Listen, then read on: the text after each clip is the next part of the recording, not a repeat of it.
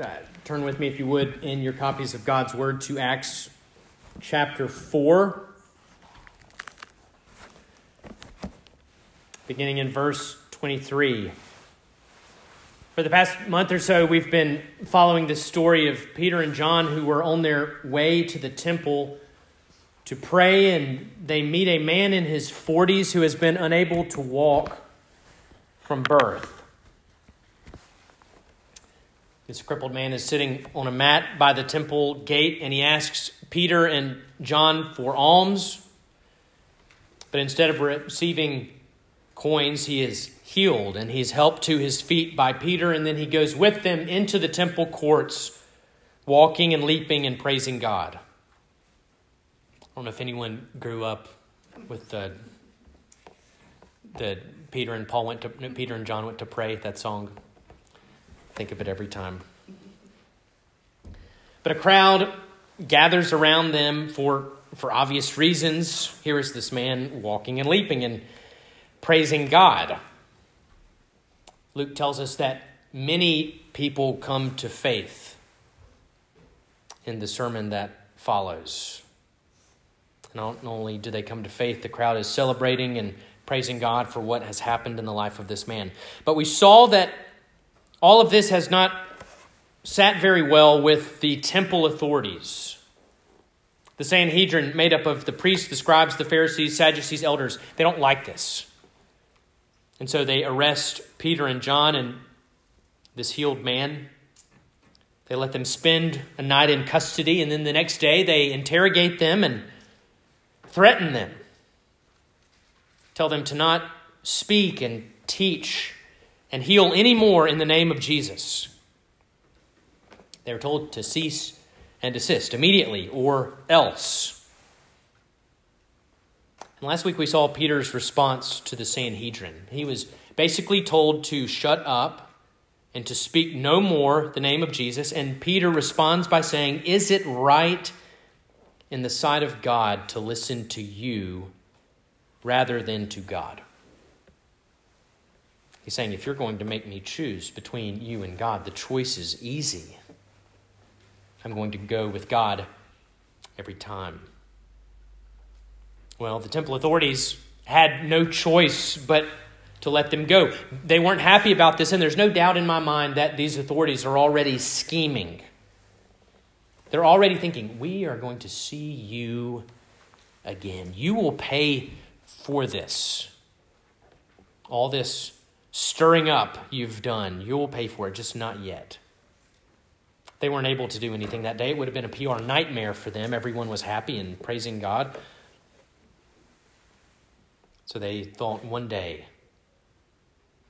Well, then Peter and John are released. And we see today that they return home to their friends, to the other apostles, the disciples, the early church. They return to them and Surely these members of the early church had heard the news of what had happened the previous day this man being healed, and then the three of them being scooped up and arrested for the night. I imagine many of these friends had been up most of the night praying for them. And then the next morning, when they're taken from custody and the doors are shut and they're standing before the council, I'm at these friends wanted news. What was going on? What has happened?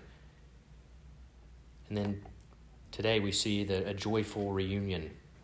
Peter and John walk back through the door, hug their brothers and sisters, and begin to, to tell them the news, everything that happened, all the details, and this command that they'd received to not preach anymore in the name of Jesus.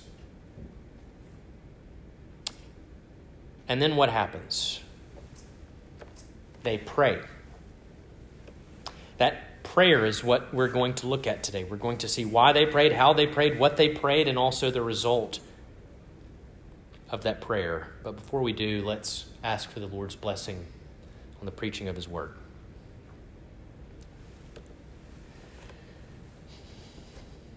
Heavenly Father, would you give us grace this morning and the ears to hear that which you would have for us? Father, this is your holy and inerrant word, would you write it upon our hearts this morning? We ask in Jesus' name.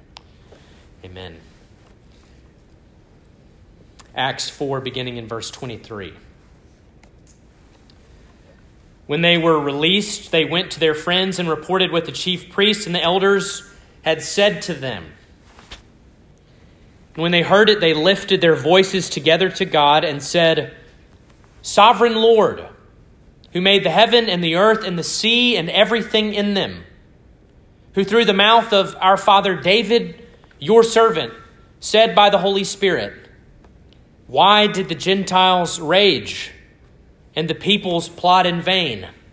The kings of the earth set themselves, and the rulers were gathered together against the Lord and against his anointed.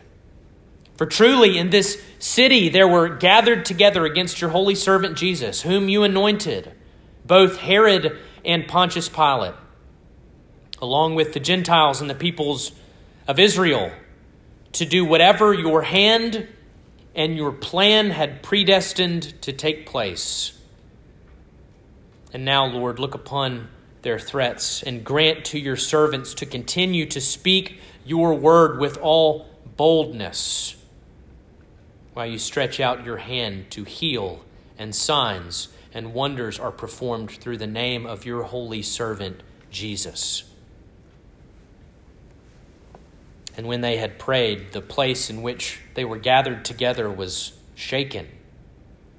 And they were all filled with the Holy Spirit and continued to speak the word of God with boldness. Grass withers and the flowers fade but the word of our God stands forever. So, after getting back to their friends and reporting to them what the chief priests and the elders had said to them, what do they immediately do? They lift up their voices to God. They, they prayed. We see this in verse 24. When they heard it, they lifted their voices together to God. And, and notice that prayer here is instinctive for them, it's second nature. They hear this news and immediately they're driven to prayer. Immediately they lift up their voices to God. And we're reminded that prayer should be more, it should be a natural reaction for the Christian. Something for us to pray for. Lord, make prayer for me second nature. Some, my first thought. A friend of mine was recently telling me a story about a, a sitter who's been caring for his elderly mother.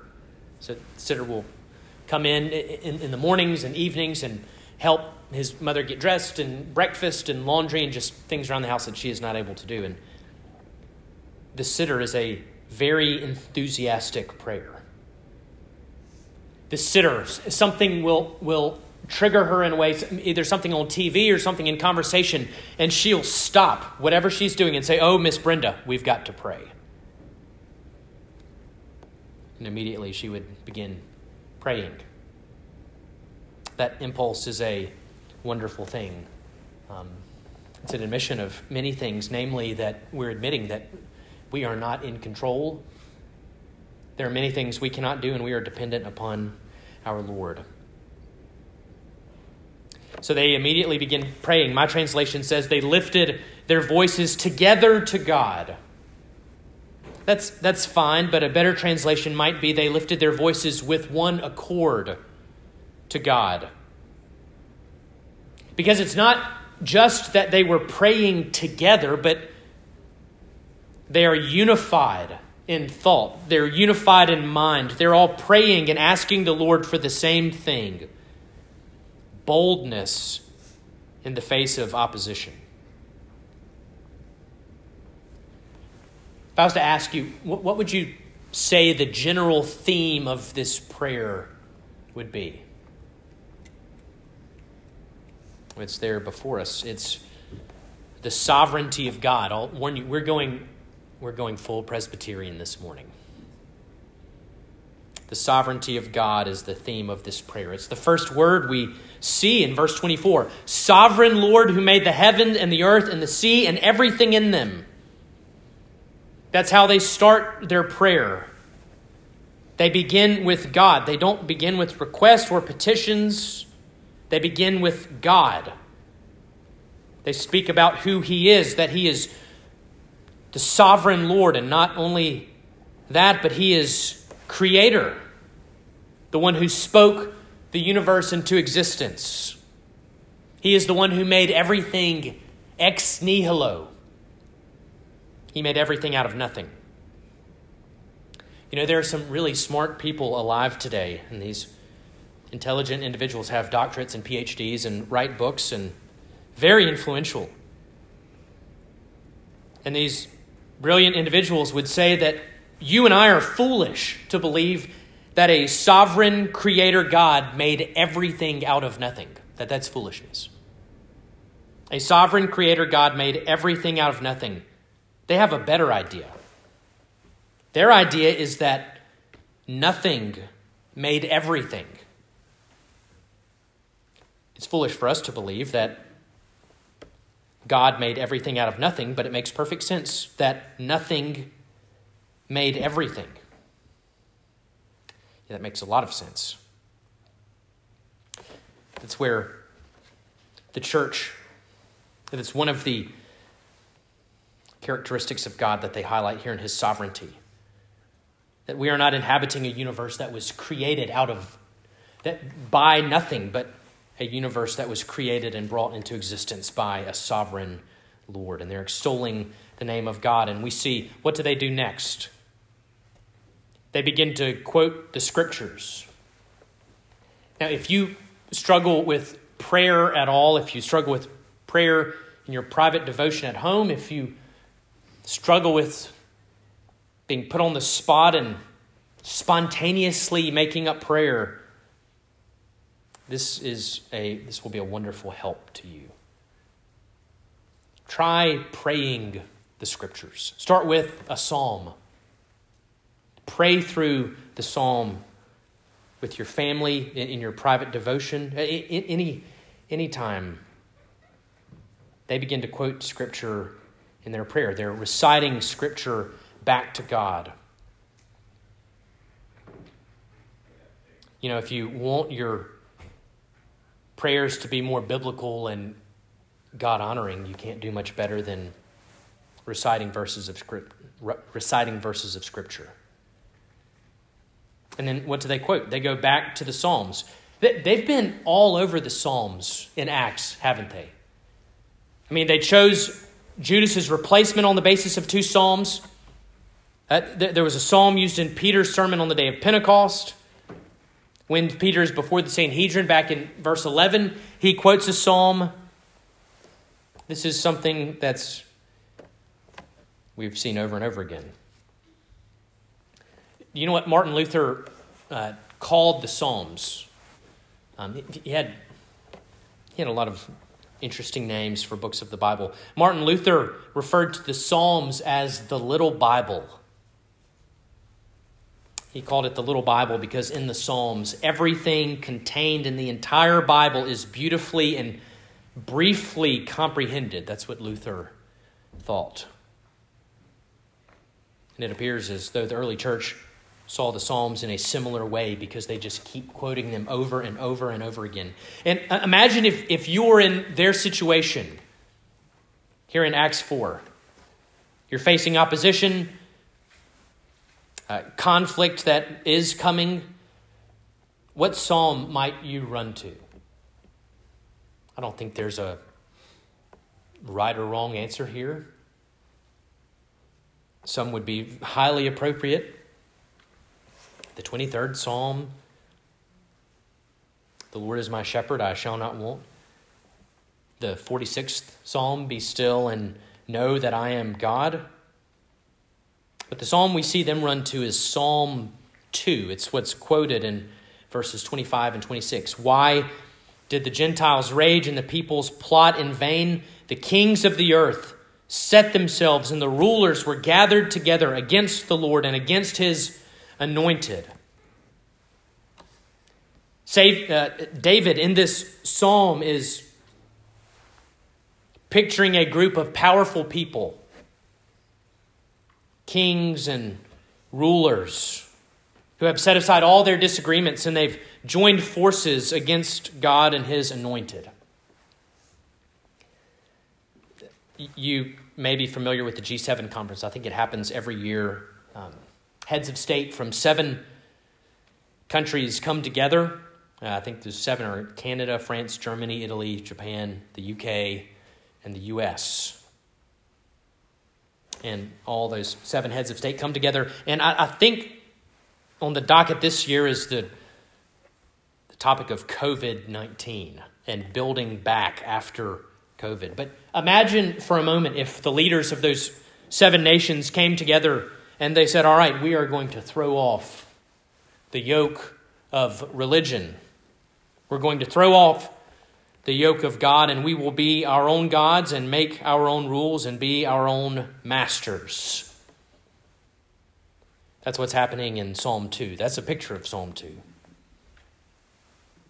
You have these leaders who are plotting in vain against the Lord. And we see that it's in vain because in verse 4 of Psalm 2, what's the Lord's response to this rebellion? He who sits in the heavens laughs. The Lord holds them in derision. That's the Lord's response. He laughs at them, he makes fun of them. But then the laughter in the psalm quickly subsides in verse 5. Then he will speak to them in his wrath and terrify them in his fury. Verse 9 You shall break them with a rod of iron and dash them to pieces like a potter's vessel. Verses 10, 11, and 12. Now, therefore, O kings, be wise, be warned, O rulers of the earth. Serve the Lord with fear and rejoice with trembling. Kiss the Son, lest he be angry and you perish in the way, for his wrath is quickly kindled. Blessed are all who take refuge in him. It's quite a picture of the sovereignty of God.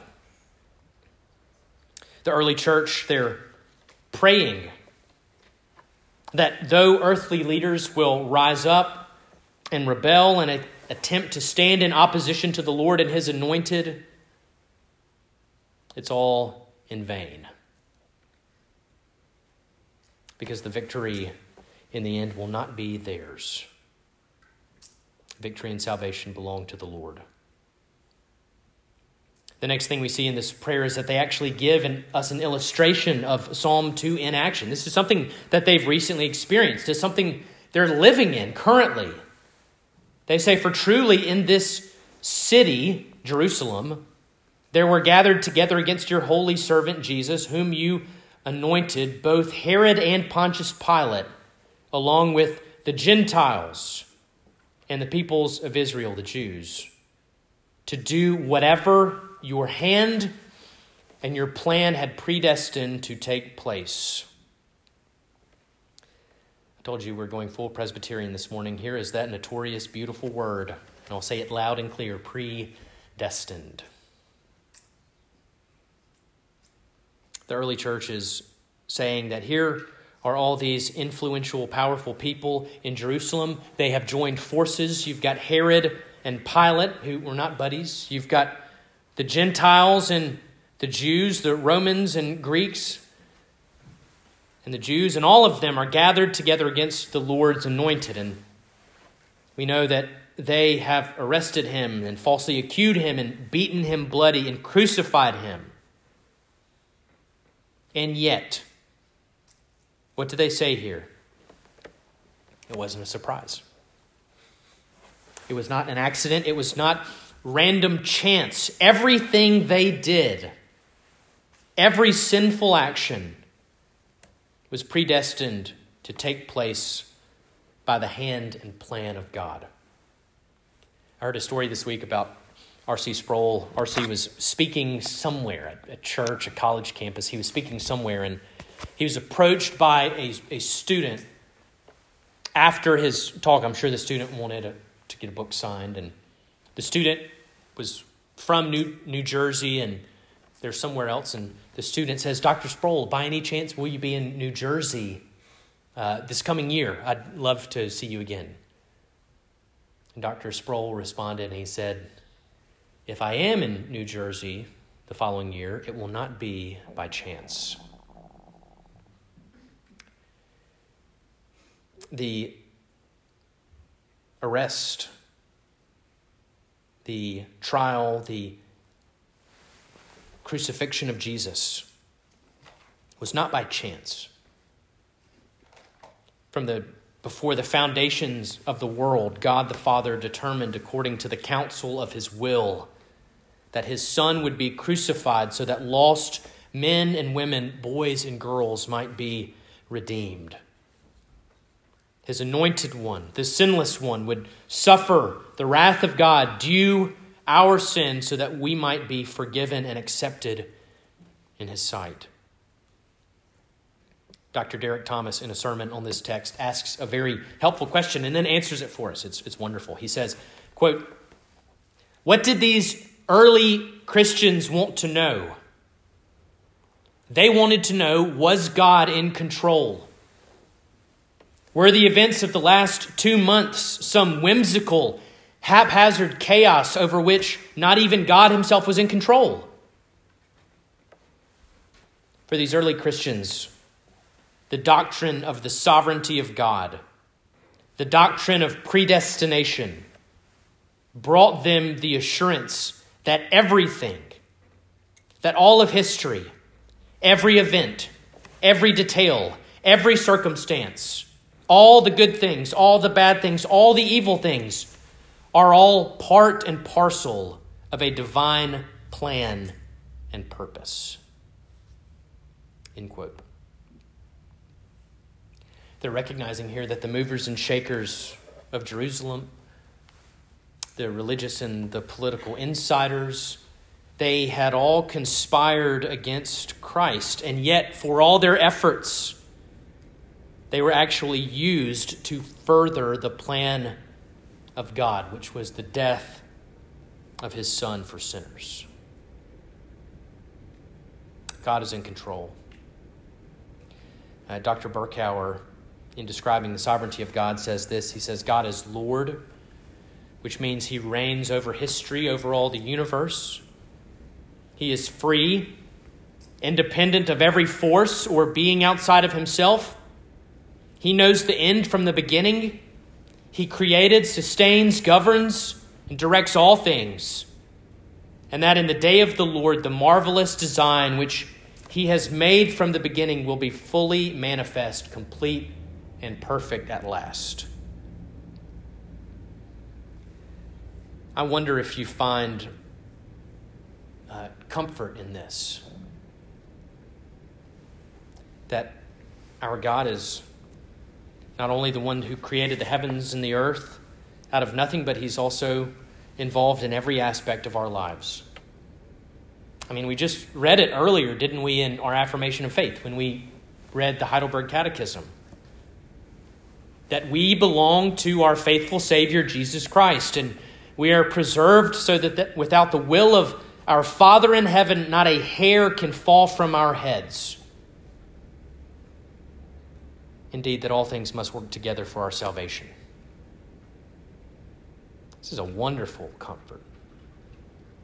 As Romans 8 says, that we know that for those who love God, all things work together for good or the hymn writer who said, O Father, you are sovereign in all affairs of man. No powers of death or darkness can thwart your perfect plan. All chance and change transcending supreme in time and space, you hold your trusting children secure in your embrace. As we pray, we remember and rest in the fact that our God is sovereign and that in our own lives nothing happens that is apart from His will. This doctrine of His sovereignty and predestination, this is not some cold, sterile, philosophical doctrine. It brings us much comfort, and it brought them comfort as well. And what it leads to, we'll see, is boldness. We've seen them extol the name of God. We've seen them speak of his character and his perfect plan. But where does, where does all this, all this talk about God's sovereignty, what does it produce within them? Boldness. Verse 29 And now, Lord, look upon their threats and grant to your servants to continue to speak your word with all boldness while you stretch out your hand to heal, and signs and wonders are performed through the name of your holy servant Jesus. In this prayer, they ask God for boldness. You know, as I think through this, there are probably a lot of things that I would ask for before I ask God for boldness. I would ask him being spared from confrontation, t- taking suffering away, taking pain away, but that's not what they asked for. The early church didn't say, Lord, give us safe passage out of Jerusalem so we can get back to Galilee, hunker down until things cool off, and then maybe we come back in a year or two and start up a Bible study. They didn't ask that the thorn of this Sanhedrin would be removed from their ministerial side. They didn't ask for that. Rather, what did this church ask for? God grant us to speak your words with all boldness as you continue to do works and signs and wonders around us. Give us boldness. Don't let the fear of man silence us. Don't let us be timid and intimidated. Make us strong. Now, there's nothing wrong with praying for peace and an end of suffering and safety. I mean, every Tuesday and Thursday when I drop off my daughter at school, I pray for her safety, that she and her classmates and teachers will be safe. There's nothing wrong with that. But notice what their specific prayer reveals to us. It shows us what they prioritized. It shows us what was what was a higher priority, their own physical comfort or the success and spread of the gospel. We see that. This is their biggest concern. It's the desire that's welling up out of their hearts. It's the proliferation of the gospel.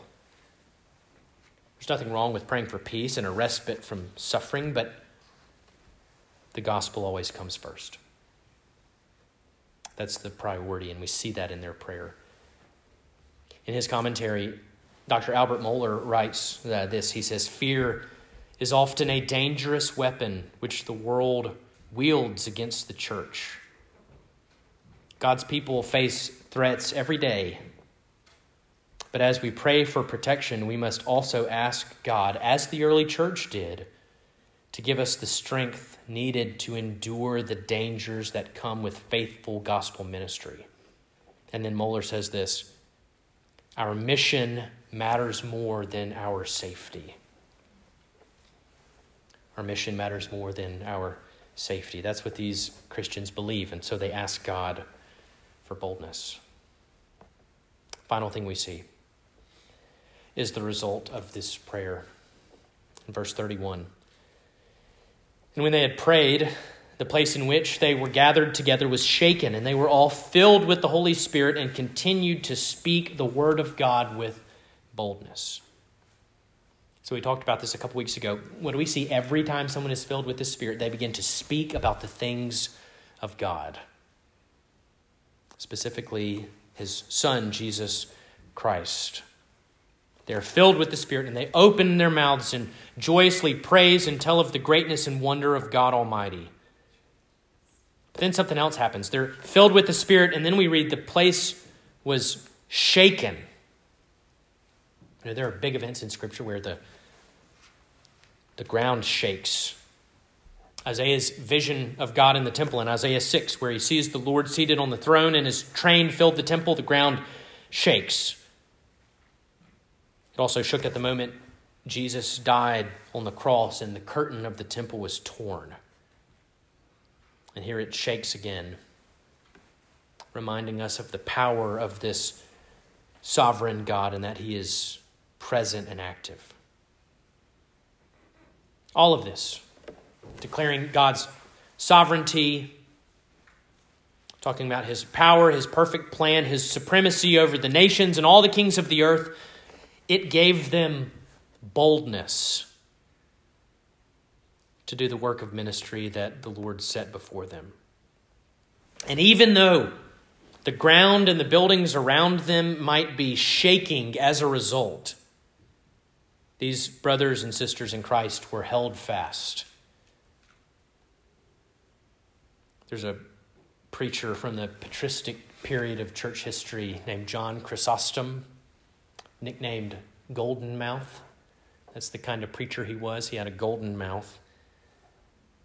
And he preached through Acts long ago, back in 400 AD, and I've uncovered a quote from one of his sermons on this text, specifically this last verse. Chrysostom said that the whole place was shaken, and that left them all the more unshaken. When we get a picture, when we're reminded of who our God really is, of his immensity and his power and his sovereignty, and also his covenant faithfulness and his loving kindness, the earth may shake and even dissolve around us, and yet we will be unmoved. Psalm 46 God is our refuge and strength, a very present help in trouble. Therefore, we will not fear though the earth gives way, though the mountains be moved into the heart of the sea, though its waters roar and foam, though the mountains tremble at its swelling. God is in our midst, and we shall not be moved. Let's pray.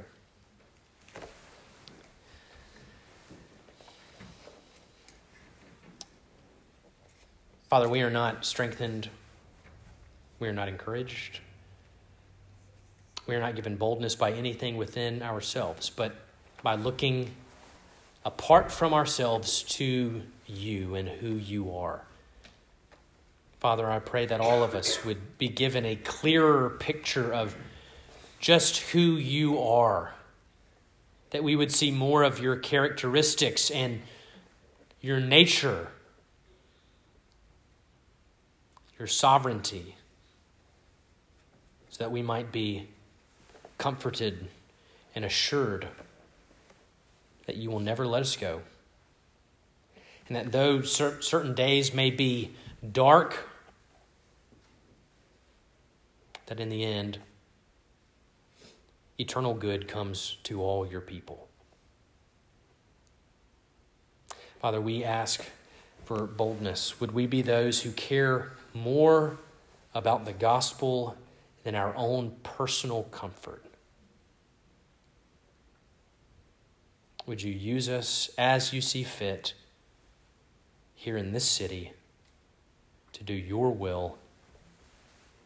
so that men, women, boys, and girls would come to know Jesus Christ. We ask in his name. Amen.